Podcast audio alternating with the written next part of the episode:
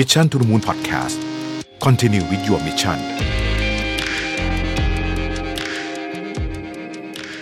สวัสดีครับยินดีต้อนรับเข้าสู่ Mission to the Moon Podcast นะครับคุณอยู่กับประวิทยานุสาหะครับ วันนี้จะมาชวนคุยเรื่อง corporate culture หรือว่าวัฒนธรรมองค์กรนะครับอีกแล้วนะฮะเราก็คุยเรื่องนี้ค่อนข้างบ่อยนะครับ แต่ว่าก็เป็นเรื่องที่สามารถพูดคุยได้หลากหลายแง่มุมทีเดียวนะฮะ วันนี้จะพูดคุยในประเด็นที่ว่าวัฒนธรรมองค์กรแบบไหนที่คนเก่งอยากทำด้วย คือองค์กรทุกองค์กรเนี่ยมีวัฒนธรรมอยู่แล้ว แต่ว่าองค์กรแบบไหนที่คนเก่งอยากทำงานด้วยนะครับ องค์กรนี้ไม่ว่าจะใหญ่จะเล็กแค่ไหนเนี่ยนะครับ ถ้าปราศจากคนก็ต้องบอกว่าก็เป็นแค่ตึกหรือแค่อาคารนั้นเอง คนจึงเป็นกลจักสำคัญ เรารู้ละเรื่องนี้นะครับเป็นเสมือนหัวใจในการขับเคลื่อนองค์กรให้ก้าวต่อไปข้างหน้าให้ได้นะครับ และแน่นอนว่าถ้าเป็นคนเก่ง องค์กรก็มีความสามารถในการแข่งขันสูงมากขึ้นนะครับ หรือในสภาวะแบบนี้อย่างวิกฤตช่วงนี้เนี่ยนะฮะก็จะสามารถยืนระยะอยู่ได้นะครับ ยืนระยะกับความเปลี่ยนแปลงได้ ปรับตัวได้มากขึ้นนะครับ เพราะฉะนั้นหนึ่งในหน้าที่ที่สำคัญมากๆสำหรับองค์กรก็คือ การหาคนเก่งมาทำงานด้วยให้ได้ และหนึ่งในสาเหตุที่ทำให้องค์กรสามารถดึงดูดคนเก่งมาร่วมงานด้วยได้ และสามารถรักษาคนเก่งเหล่านั้นไว้ได้ก็คือ วัฒนธรรมองค์กรนั่นเองนะครับ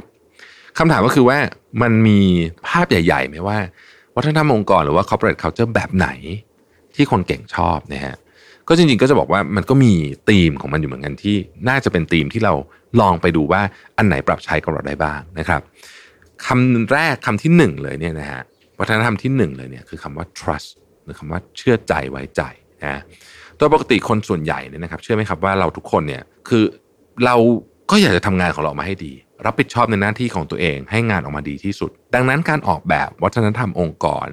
ที่มีความยืดหยุ่นทำให้คนทุกคนรู้สึกได้ถึงความไว้เนื้อเชื่อใจ จึงเป็นเรื่องสำคัญนะครับ เรื่องนี้สามารถถูกออกแบบและสอดแทรกเข้าไปในกระบวนการทำงาน พวก work process เนี่ยได้นะฮะยกตัวอย่างนะครับนโยบายการทำงานที่ยืดหยุ่น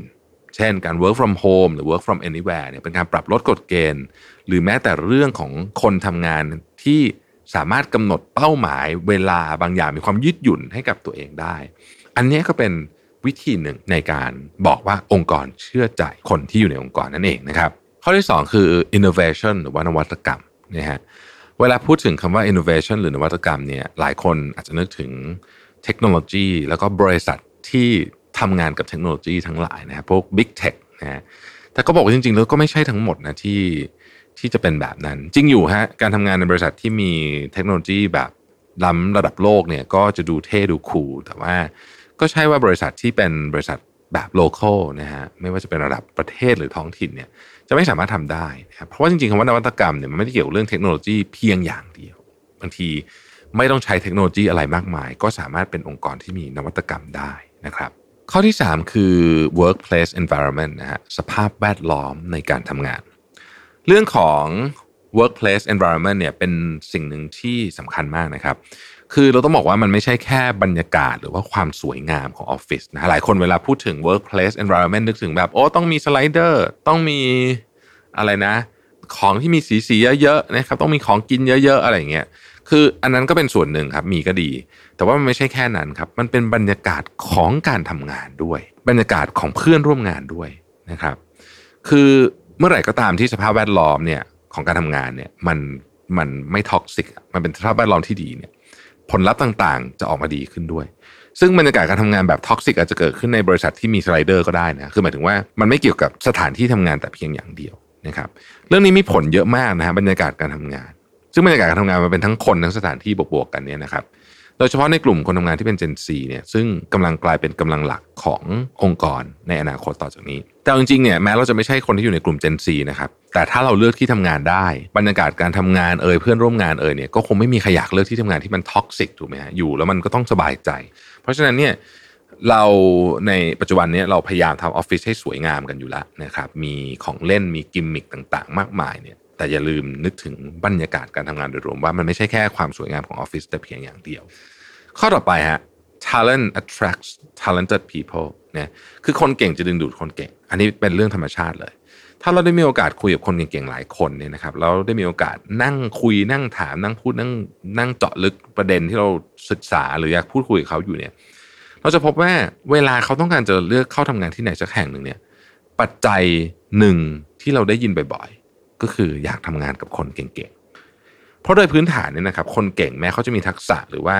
เรียกว่ามีของอยู่แล้วก็ตามเนี่ยแต่คนเหล่านี้เนี่ยจะมีลักษณะของคนที่อยากเรียนรู้เป็นแบบเราจะเรียกเป็น lifelong learner ก็ได้นะฮะหรือว่าคนที่ชอบความท้าทาย ชอบชอบอะไรใหม่ๆนะฮะ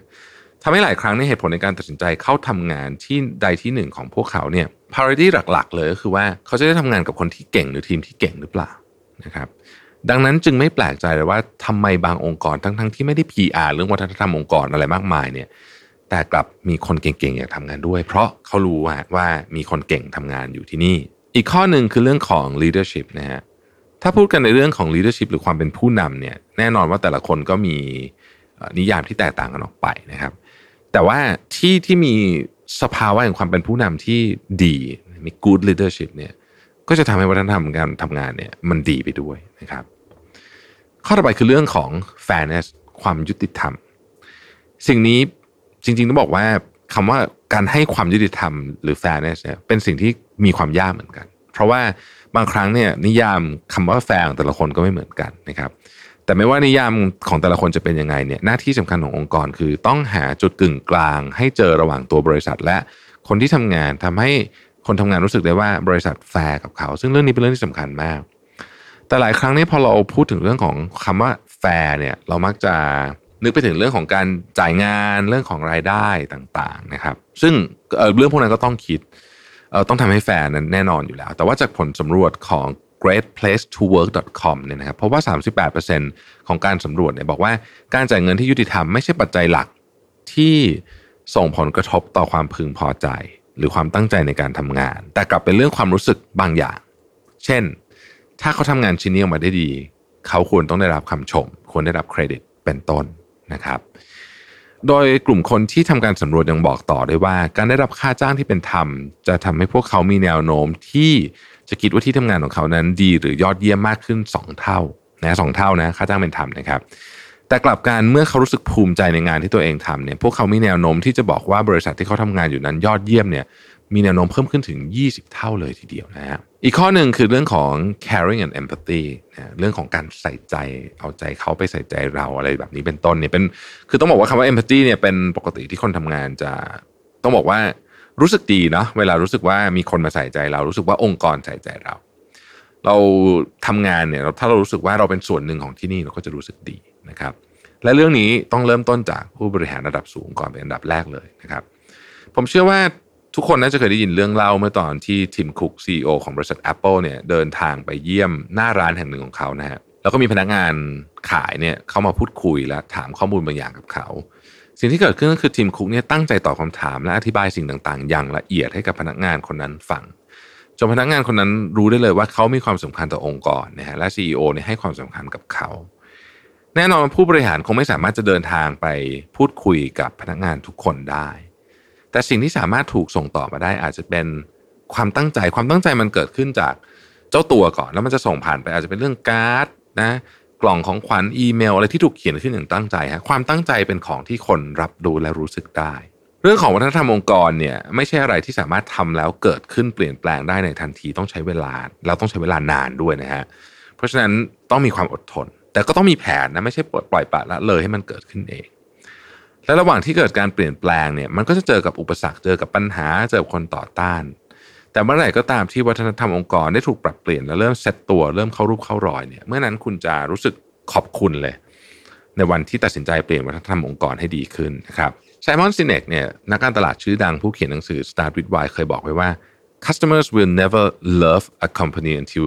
the employees love it first นะฮะลูกค้าไม่มีวันรักบริษัทของคุณหรอก จนกว่าพนักงานของคุณจะรักมันซะก่อนนะครับและเช่นเดิมนะครับสำหรับ EP นี้ต้องขอขอบคุณผู้สนับสนุนใจดีอย่างเพลินเพลิน by กรุงศรีกูรูเรื่องเงินเรื่องง่ายอ่านได้เพลินเพลินที่กรุงศรี .com นะครับเขารวบรวมบทความดีๆ เกี่ยวกับเรื่องการเงินและไลฟ์สไตล์จากผู้เขียนหลากหลายท่าน มาไว้ให้อ่านกันนะอย่างเนื้อหาใน EP นี้เองเนี่ยผมก็มีเขียนไว้ในบทความของกรุงศรี .com เช่นเดียวกันนะครับและเช่นเคยนะครับลิงก์อยู่ใน description ของ EP นี้ ขอบคุณทุกท่านที่ติดตาม Mission to the Moon Podcast เราพบกันใหม่ สวัสดีครับ Mission to the Moon Podcast Continue with your mission